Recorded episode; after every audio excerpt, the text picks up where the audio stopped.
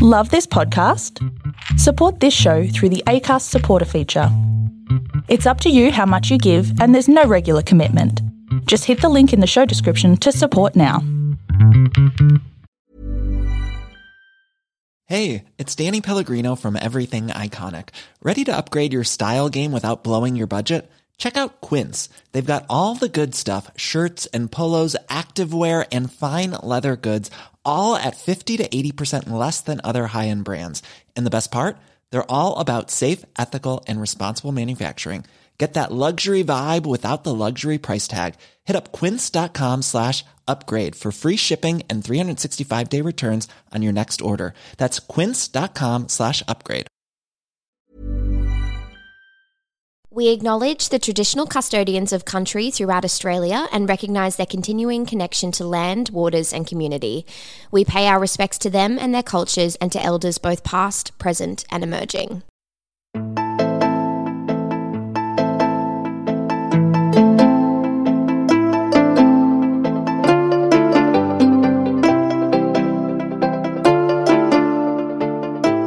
What's that? Another Midlu episode? Two in one day? Aren't you lucky? You're blessed. you have been blessed by us. You- You, are welcome you for this blessing. This blessing that we gave you because we didn't do an episode when we were meant to. You're welcome. Um, hi guys. Um, nothing's really new. Um, once again, thank you so much for all the Patreon supporters. Uh, please buy merch. We have so many funny t-shirts. We do have a lot of funny t-shirts. I feel like what a bunch of noodles. I just, I still think that's just pivotal Jess moment of me just being a complete idiot. I think you should buy the noodle shirt because you do talk about it every time we talk about merch. Oh and I just feel like, God. Far why don't you just buy it? Yeah, I will buy it. Um, anything else to say? Slowly dying inside. Men are bins. The end. Um, I'm very tired this evening because I stayed up until two o'clock in the morning watching McLeod's Daughters last night. okay, Ellen, you're gonna need to tell the fans about McLeod's daughters. Oh, the fans know about McLeod's Daughters. It is a piece of Australian television history. It is a show about two sisters who run a cattle station in South Australia. And I loved it when I was a child, and I decided to rewatch it in quarantine. And I love it. And I don't watch a lot of TV shows, and I also don't stay up late watching TV shows because I love going to bed at nine thirty. So this is this is actually big quite a radical thing for me to be doing. It's also pivotal, Ellen. Yeah, it's There's very a lot of plaid, and there's horses and cows. showing showing just my flannelette shirt that I am currently wearing underneath my fleece He's wearing plaid. Yep, this is my favorite. This is one of my favorite shirts. Um, yeah, it's quite funny. Um, McLeod's daughters, as I informed Ellen the other day, was quite popular in Germany, as my father discovered when he travelled to Germany. And yeah, all the TVs playing McLeod's daughters. I love that so very much. When I went to Japan, um, I went to the hotel and I was very excited to watch crazy like Japanese TV that you you see in media and stuff. Yeah. And I turned on the TV and they had a news article. They had a news story about um Lone Pine Koala Sanctuary in Brisbane, Queensland. What? I was like, yeah, they had the news was about Lone Pine Koala Sanctuary. Far out. They I do. was like, oh, That's the thing. Like when I I used to work on um, Adelaide Street in Brisbane, and on Adelaide Street there's a bus that goes to Lone Pine, and once Yeah. it hit about August September, everyone's like, "Where do we catch the bus to Lone Pine?" Like literally every second question was about getting the bus to Lone Pine. I was like, "There's really not much there, dolls. Like there's a couple of koalas. that is not true. Lone There's Pine is much there. I've been you there. can go and feed bored. kangaroos. You can just walk up to the kangaroos. They're just lying down, chilling. I They have all kinds of birds and reptiles. Go to Lone Pine, everybody. Not hashtag not sponsored. Hashtag not sponsored. I wish a zoo would sponsor us. Oh my god, could you? Oh my god. Okay, that's what we're doing. Post isolation, you and I, we're going to a fucking zoo. You want to go to the zoo with I me? fucking love the zoo. what, Jess? You hate the outdoors and all animals that aren't cats. I that is such a fucking lie. I want to go to the one in Melbourne because you can have the meerkat experience where you can sit with them and feed them. I love meerkats. Meerkats are my family. Okay, like then what the fuck are we for me. doing? We've got to go and do the meerkat experience and go to Melbourne. Great. Okay, let's do it. Yay! I fucking love zoos. Okay, cool. I just don't like reptiles. I'm just not a reptile. I don't like snakes. I don't like lizards. They'll kill you as soon as look at you. I like snakes. Of course you do. Mm, I saw a, I saw a very large snake when we went hiking at Cradle Mountain. that like went up and like reared up and hissed at us. Absolutely not. My friend who I was with was like, "Everybody get back!" And we like got back, and then I whispered to my friend, I was like, "Do you have your camera?" And he was like, "Yes." I thought you were going to say, Do you speak Parseltongue? No, I didn't say that. We just re- we we were like, "Oh no, we're so scared. Everybody be safe." And then we just like looked at the snake for a while. Mm. Don't do that though; it's not very safe. I would fucking drop dead. I passed out at Australia Zoo cool. when I saw the snake. They tried to that pass. They tried to pass snakes around in the Crocodile. I literally blacked out. Mm. And then when they've got, they've got this massive python in this big fuck off tank, and I was like, I feel faint again. That's very funny. I love that. I'm I such love a that wuss. story. Anyway, murder. What's the go? Anyway, murder. I am very glad that this That's a funny intro- T-shirt, actually, Zane. Anyway, murder. Anyway, murder. Writing that down. Okay. Um, I'm very happy that this intro has gone the way that it has because, as I said to you on the phone, this is very much a me episode. Like it's very much about like the things that I like and I'm interested Can in. Can I guess? Which is Can I make a couple of guesses? yeah, Is it a scientist being murdered? no, Is it? Were they like super environmental? no, What? Was it on a cattle station? close. Was it involving a cast member of McLeod's daughters? No, no class member of McLeod's daughters was murdered, as far as I know. This is actually so. I wanted to cover this case because this is our ones that we missed season. Mm.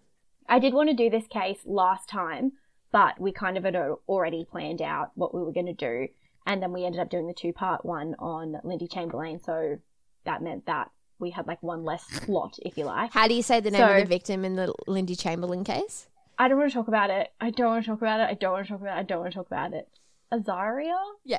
Yes.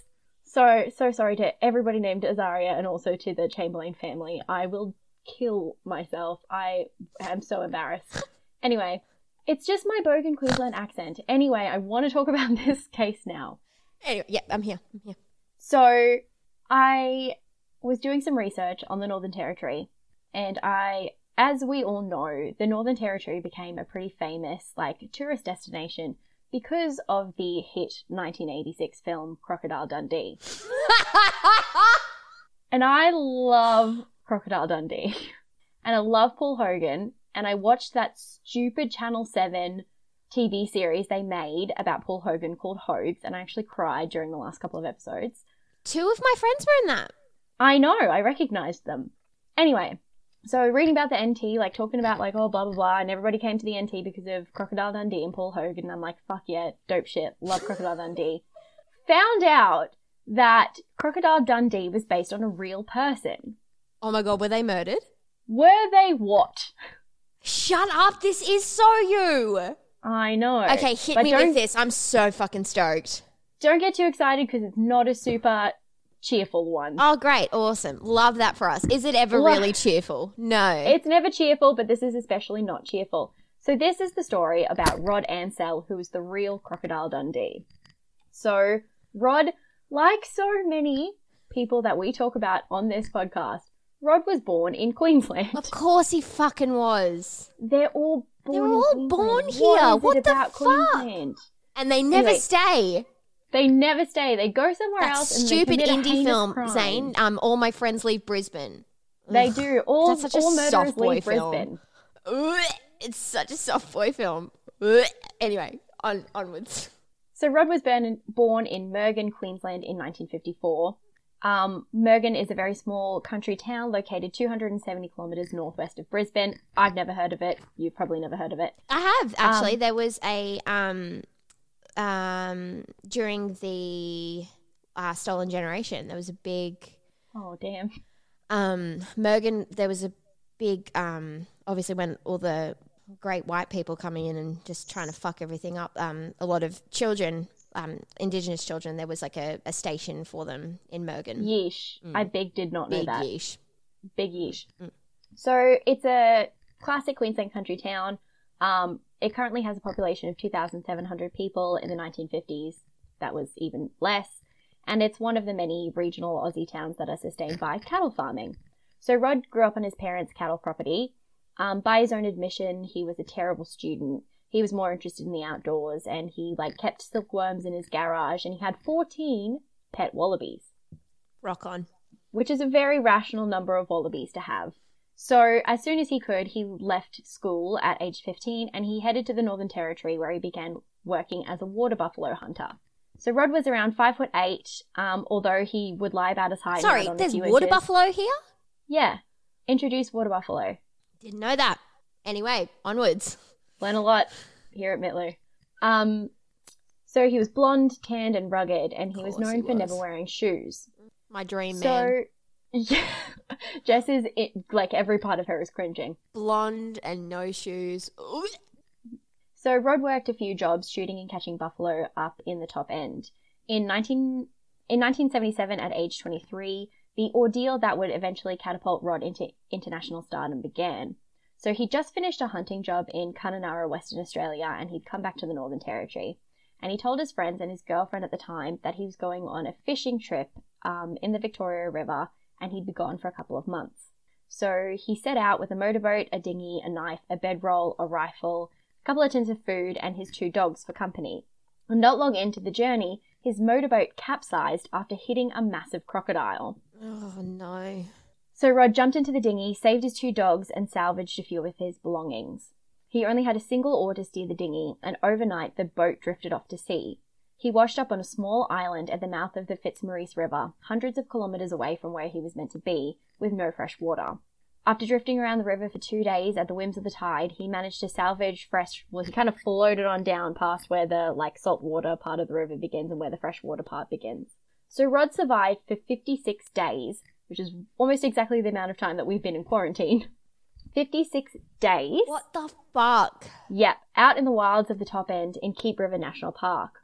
So he hunted wild buffalo to survive and he would eat the meat and give the meat to his dogs. He would also drink the blood of the buffalo to stay hydrated. did you have to say that? I mean, did you? It's what he did. To? How you survive in the bush. Oh, for fuck's sake! He I don't want to hear about people drinking blood of anything. It's just Well- fucking weird. so he saw bees like he would fill up like a little tin of water for his dogs to like drink at and he saw bees hovering over the tin right so he took a piece of cotton from his shirt tied the cotton around the bee and followed the bee back to its hive He leashed a bee. he leashed a bee he put a bee on a leash so he could go and get that sweet sweet honey for his sugar He's like your dream man, isn't he? Absolutely not. Please keep listening to the rest of this episode. um, so he slept in a tree where he would be out of reach of crocodiles, but he did end up having a scary close encounter with a croc, which was five meters long when it charged at one of his dogs. Mm-mm. So he shot the crocodile and kept the head as a souvenir. No. Yep. no.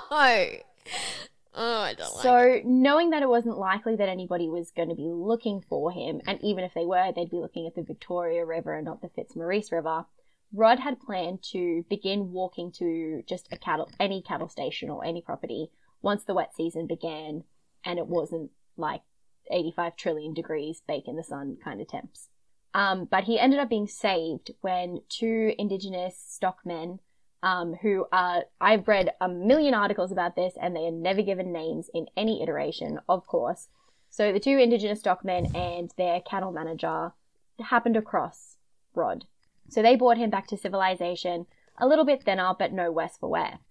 56 days. 56 days What drinking the fuck? buffalo blood. I wouldn't last 56 minutes in the outdoors. I have had such a rampant decline of my mental health after being inside in my house for 50 days.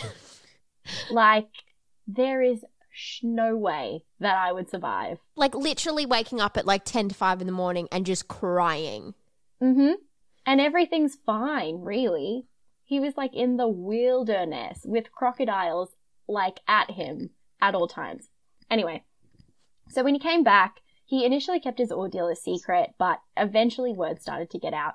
So he would later say that he kept quiet because he didn't want to worry his mother, and because men, like, he talked about how, like, other outback men who lived in the outback, like, they'd all had super close encounters with stuff. They'd all gone through dangerous things and they didn't brag about it. Like, it just wasn't, like, the done thing. Mm.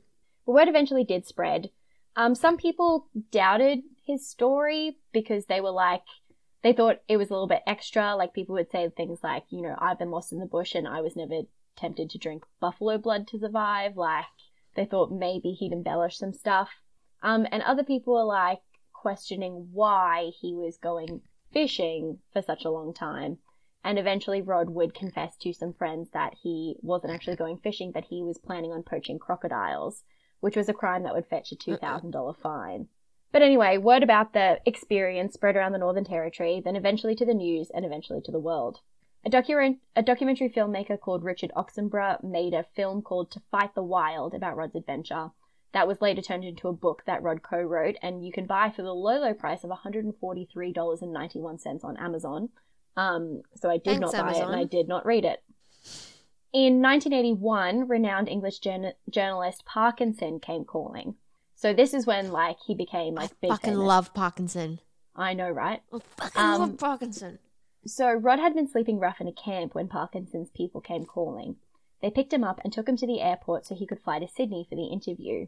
When he got to the airport, he was told by airport staff that he had to wear shoes on the plane. Oh, so he he wouldn't go and liked buy that. a pair of thongs that he used to walk across the tarmac and then threw them when he was on board.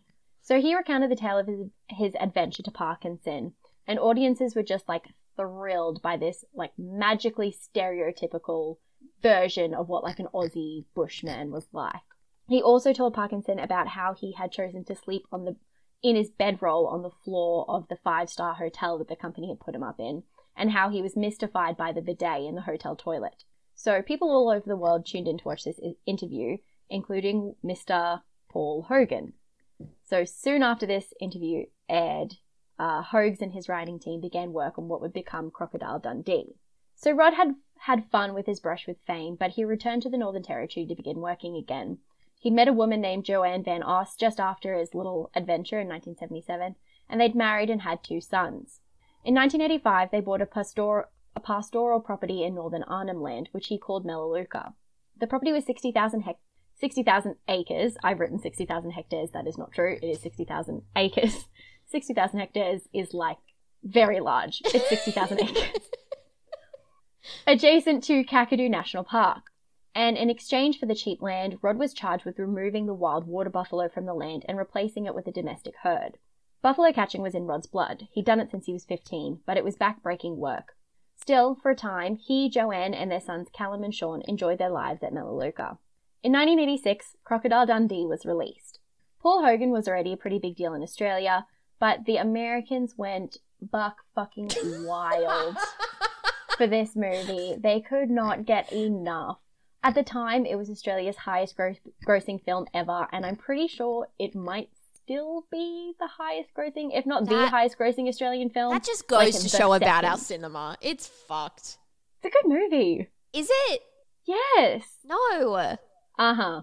Um, so it made over three hundred million dollars on a ten million dollar budget, and that's nineteen eighty six dollars. Like three hundred dollars. That's like that's like eight billion dollars at the, this point in time.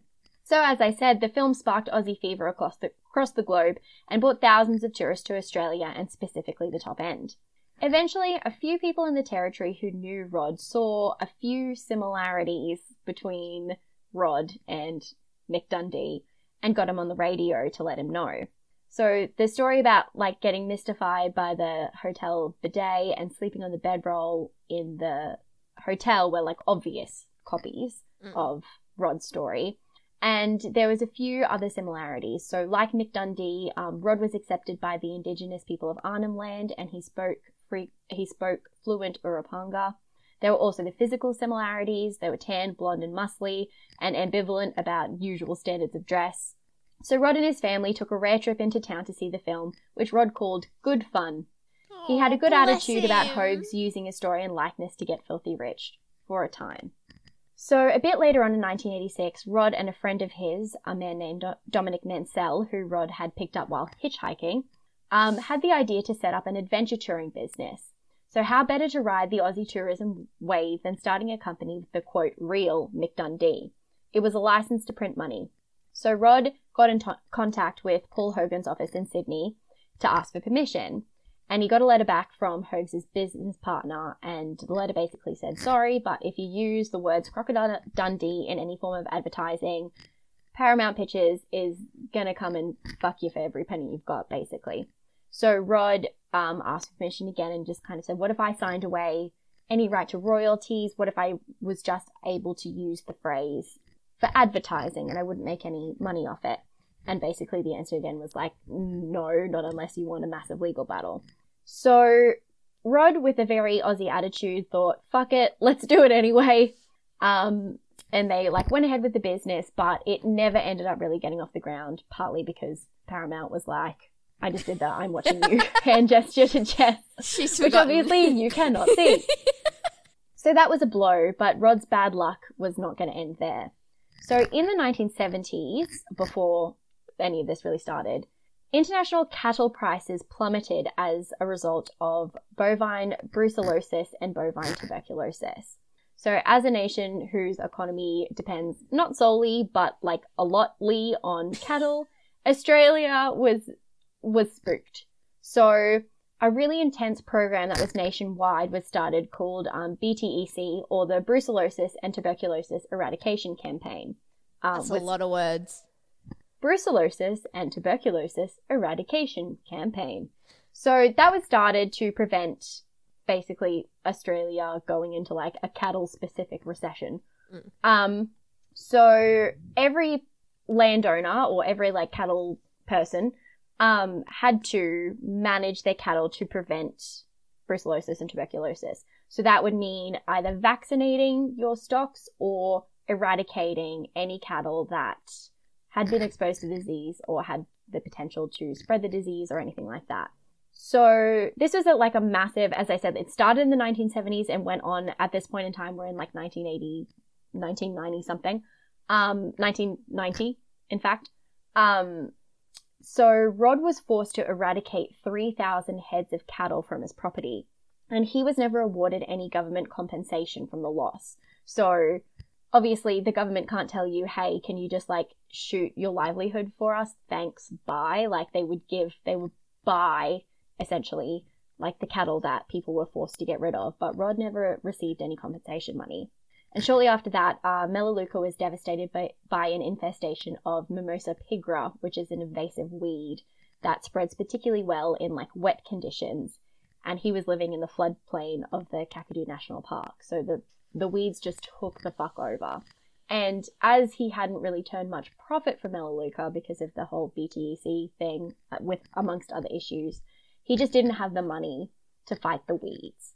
So, you know, the, the cost, like, it's not like getting your fork out and taking the wigs out. Like, the cost of removing weeds from 60,000 acres of property, it would be in the millions of dollars, and he just didn't have the money.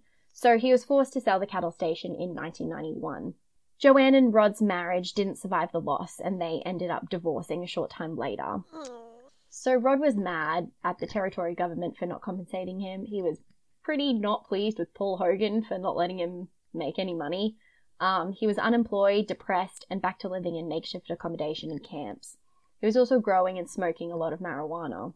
In 1992, Rod would be convicted of cattle rustling and assaulting a station manager and was fined over $8,000 for the two crimes. Again, money that he didn't have. Eventually, Rod began using methamphetamine, and that this is the point in the story Oh, where this no. becomes an episode of Murder in the Land of Oz, and not just us chatting about stuff.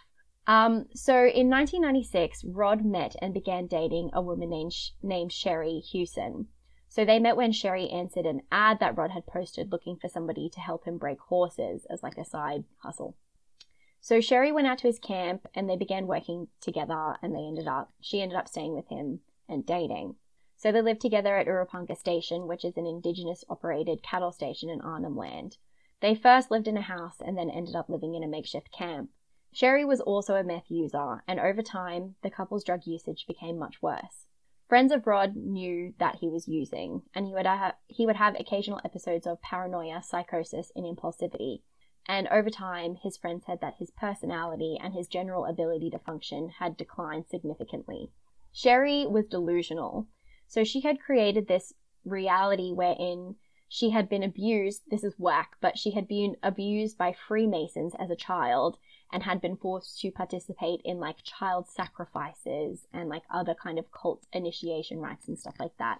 So okay. she she believed that her whole family and everybody that she grew up with in her town were Freemasons and they were all out to get her basically for like for leaving them, for being a part of these child sacrifices and stuff. Anyway, it's wackadoo.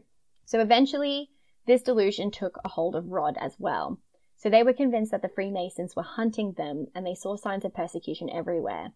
So Rod eventually came to believe that the Freemasons were threatening the safety of his sons, and these delusions drove him wild to the point where he was not sleeping. He was hypervigilant and obsessive.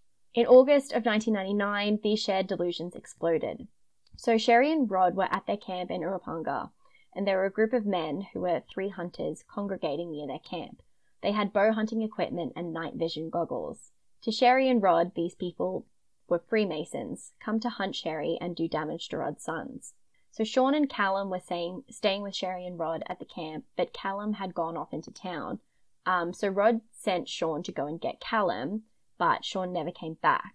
So Sherry and Rod tried to contact Sean's girlfriend, um, people at the local school, and the police, but they couldn't really get in contact with anybody. So to Sherry and Rod, this seemed like definitive evidence that the boys had been kidnapped by Freemasons. Um, I'm saying boys, they're 18 and 20 years old, so they're not children, they're like young adults, but still. So Sherry and Rod decided to head into town to begin searching. So firstly, they went to the house of some friends, the Barlows at Humpty Doo. Um, they told the Barlows that Callum and Sean had been captured by Freemasons and asked if they could swap vehicles with them so the Freemasons wouldn't be able to identify their vehicle. Mm-hmm. The Barlows declined this request. They then went on to another friend's house and asked them, him also to switch vehicles, and he also said, like, no. No. Um, so they continued to drive on into town. They stopped at the father of Sean's, Sean's girlfriend's house, um, and Rod and Sherry suspected that this man was a Freemason. So they kept watch on the house until dawn on the 2nd of August, when they eventually went and knocked on the door and asked for Tamara, who was Sean's girlfriend. But um, her father said that she wasn't home. So they hid like their car in the bush and staked out the house until the late afternoon when they decided to head to another friend's house in um, in a place that I did not Google the pronunciation of. So I'm going to call it Jingli. Sorry to people from the Northern Territory, that was wrong. So Jeff Stewart was a doctor and he sometimes left a key out so Sherry and Rod could come into his house when he wasn't home. But the key wasn't there, so Rod and Sherry just decided to break in. Sherry took a drink of water from Jeff Stewart's fridge and said that it tasted odd and it made her head spin. Rod drank some milk and decided that it too tasted odd, and this convinced them that their liquids had been drugged. So they looked around Jeff Stewart's house, and everywhere they looked, they saw signs that they were being targeted. So some photos were missing from the walls, um, the dog was locked in the shed, the bed was unmade, and their house phone wasn't working. To Sherry and Rod, all signs were pointing to Freemasons. They took some first aid kits from Stewart's house um, because they thought that they could go and like they thought that they thought that the Freemasons were going to take Callum and Sean and torture them and then kill them. So they were hoping that they would be able to get to Callum and Sean before the murder part happened, but probably after the torture part, so they would need some first aid. Okay. yep. It's there's like a there's a there's a drug induced logic to that. Like there's a you know Okay. They want to help. Um, so they then went on to another friend's house. So Steve, Steve Robinson and his partner Leanne Musgrave lived just off the junction of the Stuart Highway and Kentish Road. There was a large grey van parked on the bush block, bush block next to Lee and Steve's property that Rod and Sherry had never seen before, which made them even more suspicious. So they went inside to chat with Lee and Steve. They each had a glass of Coke, which gave them the same head spinning effect as the milk and the water at Jeff Stewart's house, okay. allegedly. Rod went out with his rifle to check out the van situation, and he came back and told Steve to come outside in case Stephen Lee's place was bugged. So he started rambling again about the Freemasons to Steve. So Steve, although acknowledging that his friend was like, um, crazy, was persuaded enough that something seemed to have happened to Callum and Sean because Rod had kind of embellished the story a bit and said that somebody had come up to him at Urapunga Station and told him like, if you ever want to see your sons again, um, you have to bring them to like this place and you have to trade them for Sherry because she's the one that we're really after. So he told like this slightly embellished version of the story to Steve, and Steve was like, "Okay, something's happening. I don't know if it's Freemasons, but something is wrong." Okay. So he was concerned. Um, and Rod was like begging Steve to leave just in case, quote, they were coming for him and Lee. Steve was freaked out, um, but he wasn't roused into action by Rod's story. So Sherry and Rod left. About an hour later, Steve and Lee heard gunfire. Around five or six shots were fired towards their property, one hitting their caravan. Later, Steve would say that he thought that Rod and Sherry had done it, because they did do it, but he thought they had done it in order to convince he and Lee that what they were saying is true, like that they were under threat and in danger if they stayed at their house and that they needed to leave. Right. So, two of Lee and Steve's neighbors also heard the gunshots. So, David Hobden um, jumped in his truck and headed over to his neighbor Brian Williams's place to see if he was okay Mm. and see like what the what the go was. This is also like this is rural, like the Darwin rural area. So, David Hobden is like getting in his truck and driving like a few kilometers down the road to his neighbor's house. These people aren't all right next to each other. Yeah, These people yeah, are yeah. fairly spatially separated. Um, so he headed out in his truck and pulled up in front of Brian's house, where then where he was then shot at. So a bullet smashed the windscreen of David's truck, and David was struck in the face by shards of glass, which caused him to go blind in his right eye. He got out of the truck and hobbled towards Brian's house, and Brian came out and helped his friend get to safety. Then uh, Brian saw the shooter come out of the bush and get into David's truck. So Brian went out with a baseball bat to try and like confront the shooter. Um, but when he approached the truck, he was shot in the hand, uh, not with the shooter's own gun, but with the double barreled shotgun that David had brought with him in his vehicle. So Jesus Brian tried to open the truck door to like get at the shooter, but his hand wouldn't work because it had been shot. So he grabbed David and they retreated back inside the house. Uh, Rod then began shooting at the house, but thankfully nobody inside um, got injured. So Rod tried again to steal David's truck, but he was unsuccessful at getting it going, so he set off down the road on foot, his rifle in one hand and David Hobden's shotgun in the other. Then the police were called. So the tactical response group and um, other police officers attended the intersection of Kentish Road and the Stuart Highway. A roadblock was set up and a detour directing traffic west through Old Bynoe Road was established early the next morning.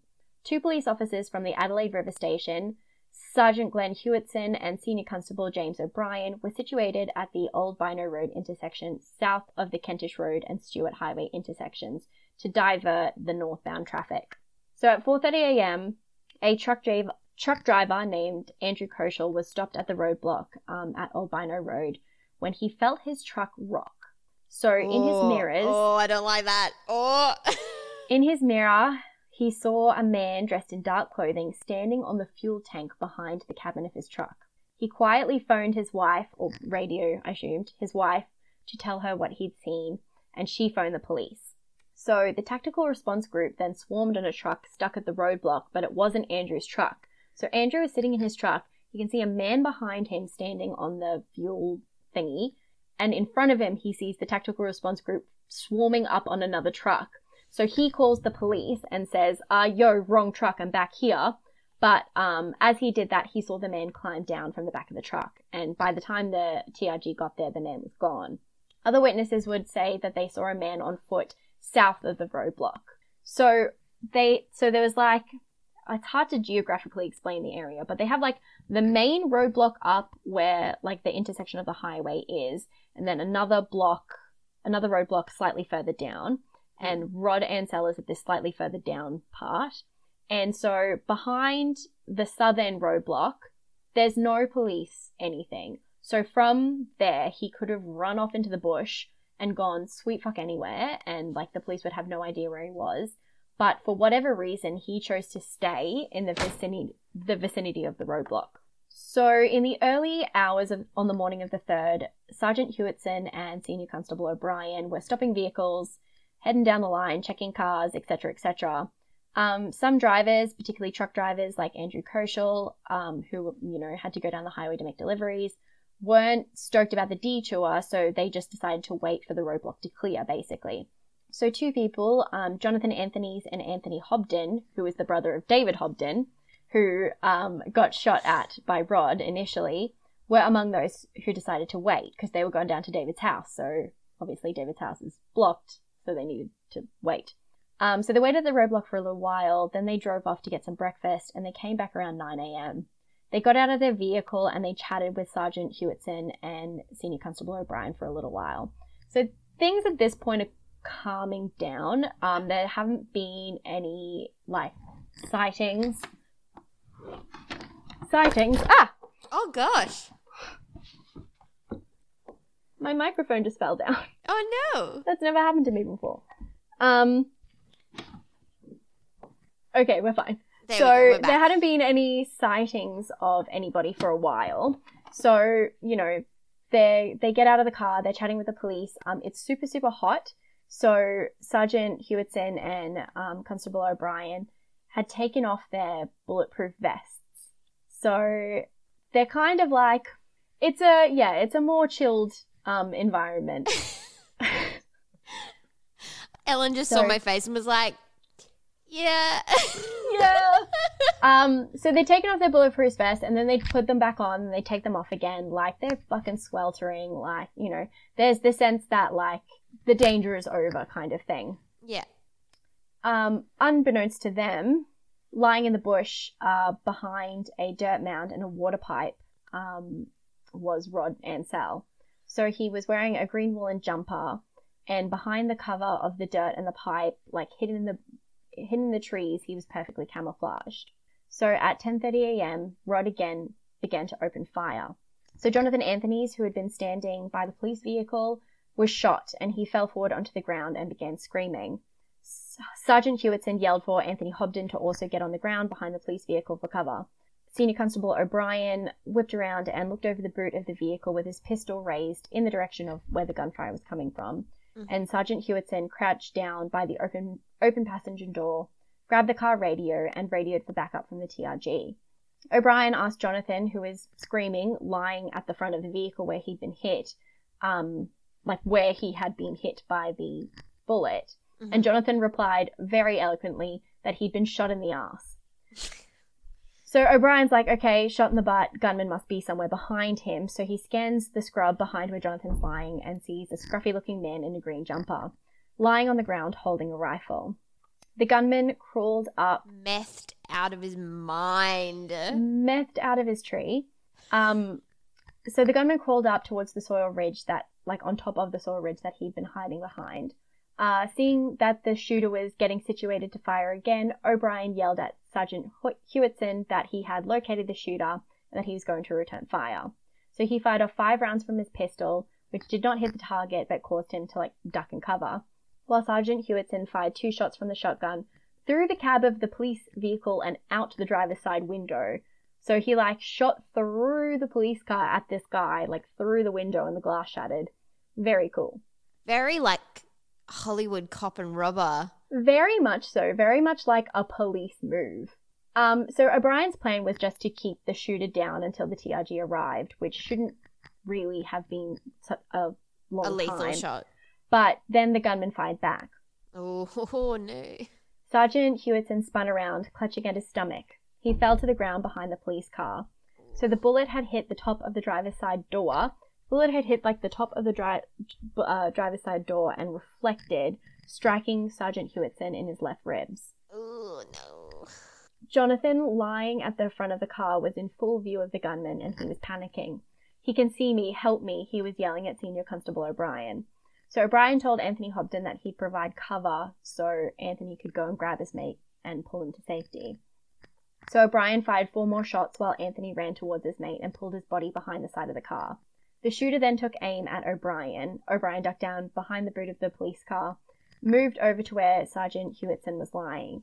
So he grabbed the shotgun from under his friend's body, returned to his cover position at the boot, and fired three shots from the shotgun. He then had to open the passenger seat door to the police car to grab a box of shotgun cartridges and reload his weapon. So when he stood up again to fire at the shooter, the shooter fired back at him. O'Brien fired the shotgun three additional times. So at this point, O'Brien is thinking, like, fuck. Um, and I'm sure he thought fuck the entire time. But he was thinking, like, I, sh- I should retreat to better cover so I have better, you know, I am better able to shoot at this person. So he was thinking about nipping to the drain on the other side of the highway from where the shooter was. But he knew that if he moved, he would be exposing the civilians, Anthony and Jonathan, and his injured colleague, Sergeant Huitson, to, to more fire. So he had no choice but to stay in position with just the police car for cover. So um, O'Brien needed to re- reload the shotgun, so he intermittently fired shots from the pistol to keep the gunman down while he reloaded. He looked through the open rear passenger side door, out the window of the driver's side, and he could see the gunman lying in place. It was obvious to O'Brien that the shooter was tar- targeting them. He wasn't firing willy nilly or at like any other cars or anything that happened to be there, but in a controlled, regular manner, lying in wait until he could get a clear shot at one of them. O'Brien decided that he would uh, reload, he would fire three shots, then reload two to minimize the amount of time that was taking to reload the shotgun. And he also realized that it was possible that he would run out of ammunition before the TRG arrived, so he needed to be judicious with his fire. He was also worried about the gunman firing underneath the vehicle and hitting one of the civilians or Sergeant Huitson further. He told Anthony and Jonathan to take cover behind Sergeant Huitson, who at least had a bulletproof, bulletproof vest to protect him. Mm.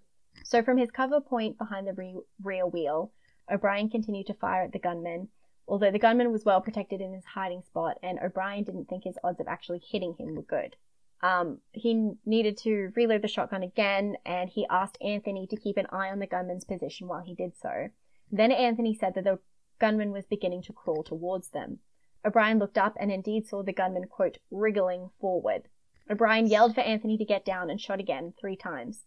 The gunman shot back, and O'Brien heard a noise like a match being struck by the side of his head, the sound of a bullet just barely missing him. As O'Brien reloaded his shotgun again, he finally, finally heard the sound of the TRG vehicles approaching from the north. So the members of the TRG could see O'Brien firing from the cover of the police car, and they could see Sergeant Huitson's body lying on the road, but they couldn't see the gunman because the like soil mound cover was higher um, on that like south facing side, so he was totally covered from the view of the TRG. Two of the TRG vehicles, when they drove into the into the zone, like had a crash, and like the the the back car hit the second car and flipped over onto its side, which is like not ideal when you're coming in to rescue people. Um, but other members of the TRG were yelling at O'Brien, like, "Where is he? Where is he? Like, show us where this guy is." So O'Brien is pointing in the gunman's direction, but then he realizes that the TRG can't see where the gunman actually is. Then O'Brien saw the gunman rise up onto his knees and direct his shotgun towards the direction of the TRG. Mm-mm. His attention was no longer on O'Brien, so no longer under direct threat of being shot at, O'Brien could take time to properly aim. He fired two rapid shots, one at the gunman's head and one at his torso. The gunman fell to the ground, but he was still moving. O'Brien fired one more shot, and then the gunman finally stopped. Not realizing that the shooter had actually been taken out, the TRG was still asking O'Brien for a position. So O'Brien like kept the shotgun aimed at the body and walked towards where the shooter lay, and the TRG moved as well, arriving at the same position. he'd been shot in the stomach. What? The guy that shot him, he'd been shot in the stomach and he was walking towards No. the gunman. No. No, the guy who shot him in the stomach guy. is lying behind the police car. Right. Okay. Yes. I'm um. Yeah. Yeah. So Rod Ansell was lying face down, immobile, in the dirt. The TRG then took control of the situation, and O'Brien was able to return to Sergeant Huitson, who was still lying on the roadway, unconscious and barely breathing. There was blood all over his left side. O'Brien tried to wake Sergeant Huitson up, but was unable to do so. Eventually, the TRG took over there too to tend to his injuries, and O'Brien was told he could leave the area. The whole ordeal had lasted less than five minutes. Holy shit! hmm It was between three and four minutes long. Oh my god, Mhm. that is fucking terrifying.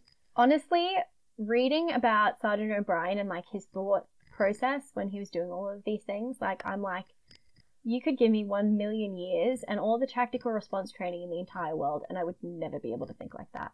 No, You no, know? no, no. He was just so quick thinking.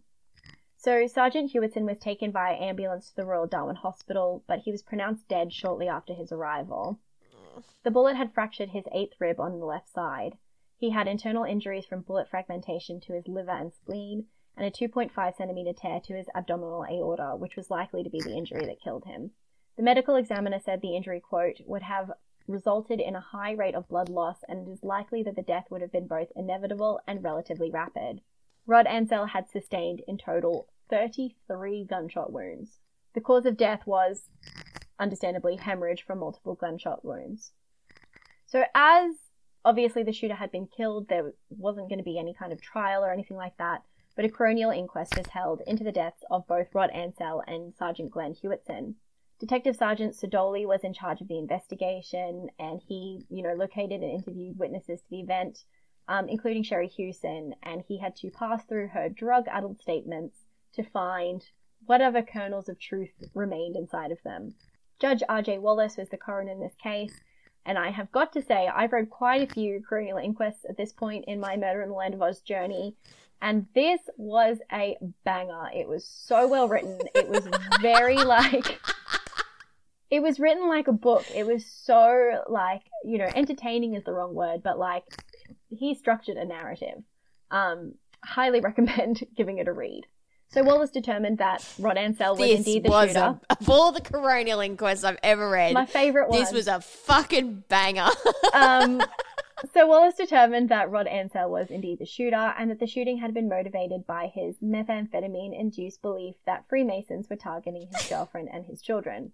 Testing Oh, showed, um, like blood tests taken after the shooting showed that he had 0.6 megagrams per liter of amphetamine and 0.24 megali- megagrams per liter of methylamphetamine in his bloodstream, which apparently, I mean, sound that means nothing to me. I don't but- know, but that sounds like a lot. those are levels they're quite high and apparently they're indicative of like long-term meth use so like Right. if you did meth once you wouldn't have that kind of build-up of meth in your system so wallace highly commended the response of senior constable o'brien calling o'brien quote simply outstanding and that quote he acted with a combination of bravery decisiveness and clear thinking he also commended the bravery of Anthony Hobden, David Hobden, Brian Williams, and Jonathan Anthony, as well as Sergeant Huitson. Sergeant Huitson left behind a wife and two children. His son Joe was two and his daughter Ruby only nine months old when he died. Six months prior to this shooting, Sergeant Huitson was awarded an award for valor after, after an incident where another gunman on methamphetamine, Fred Costin, hijacked a tourist coach with a sawn-off shotgun. He was in the midst of a paranoid delusion that, quote, they were coming to get him. Sergeant Huitson coolly and cla- calmly talked Costin down, made him give up his weapons, and tackled him to the ground. After his death, he was awarded the National Medal and the Bravery Medal. In August of 2015, a memorial was held for Sergeant Huitson to mark 20 years since his death, which was widely attended by members of the Northern Territory Police Force, as well as his family and his now grown up children. Rod was given an Aboriginal burial at Mount Cat in Arnhem Land. Judge Wallace closed his inquest with the following statement. Whatever reputation Ansell may once have had, it is hard to believe that he will be remembered for anything he will be remembered other than with extrication for the losses suffered by his victims, their families, friends, colleagues, and the entire territory community. oh, So that's that. that's so awful. Mm. Not not the story that I expected to read when I was like, Crocodile Dundee's real? Not not a good ending. Eep, big eep.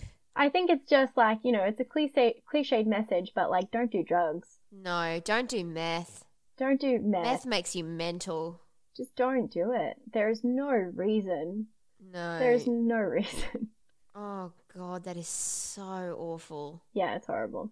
Oh, oh, I've got that like brown feeling throughout my body after that. Yuck, I didn't like that. You always feel like that after my episodes. Wow. Well, excellent work, Ellen. So that was the first of our little um, ring around catch up episodes of cases that we missed in our, Our going around the around. states. Mhm. So what we've covered Western Australia, Northern Territory. So we'll go obviously Victoria, South Australia, Tassie. Queensland, New South Wales, Tasmania. Yep. So five more to go, Yep. and then so will begin the new era of Mitlu. hmm Um, thank you all so much for your support um, during this COVID crisis. Uh, hope you all are staying safe and staying well, um, doing the right things. Um, obviously, restrictions are loosening up for everywhere except for Tasmania. Hey, we at might the be. moment. yeah, so just make sure you're staying sensible and looking after yourself and checking in with the people that you love and making sure they're okay. Um, just look after yourselves, look after your brains. I know we mentioned in the episode that we also released today, just you know how mentally this time has just been completely trying for all of us. Mm-hmm. Um, yeah, just look after yourselves. Um, if you would like to become a Patreon, Patreon link will be in the show notes as always. Um, please send us an email if you have any um, cases that you would like us to look into. We love your feedback. Um, make sure you review us on the Apple um, iTunes. The podcast. Apple, Jess, just Apple. The Apple. Okay, th- uh, sorry. I sound like an 85 year old woman. You do. On the Apple Podcast app. you did it Um, again. On Apple Podcast app. Okay. Is that fine? Yeah, that's fine. Apple Podcasts app. Leave us a review, five stars, nothing less. I'm very sensitive at the moment, so if you want to try my patience, I really wouldn't. I will do an Instagram story about it. Um, and we will see you in two weeks. Okay, cute. Goodbye.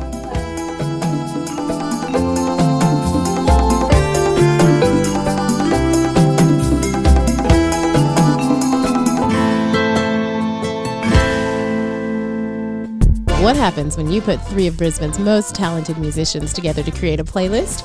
You get the new podcast, Shuffology. Join your three favorite shuffleologists on a journey through time, space, shuffleology, and playlist creation.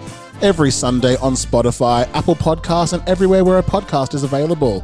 Playlists are available on Spotify after the show.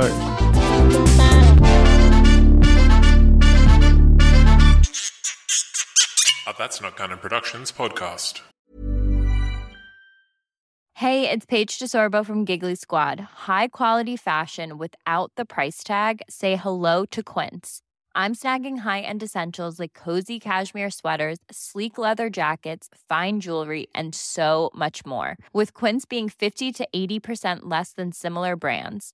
And they partner with factories that prioritize safe, ethical, and responsible manufacturing. I love that. Luxury quality within reach. Go to quince.com slash style to get free shipping and 365 day returns on your next order. Quince.com slash style.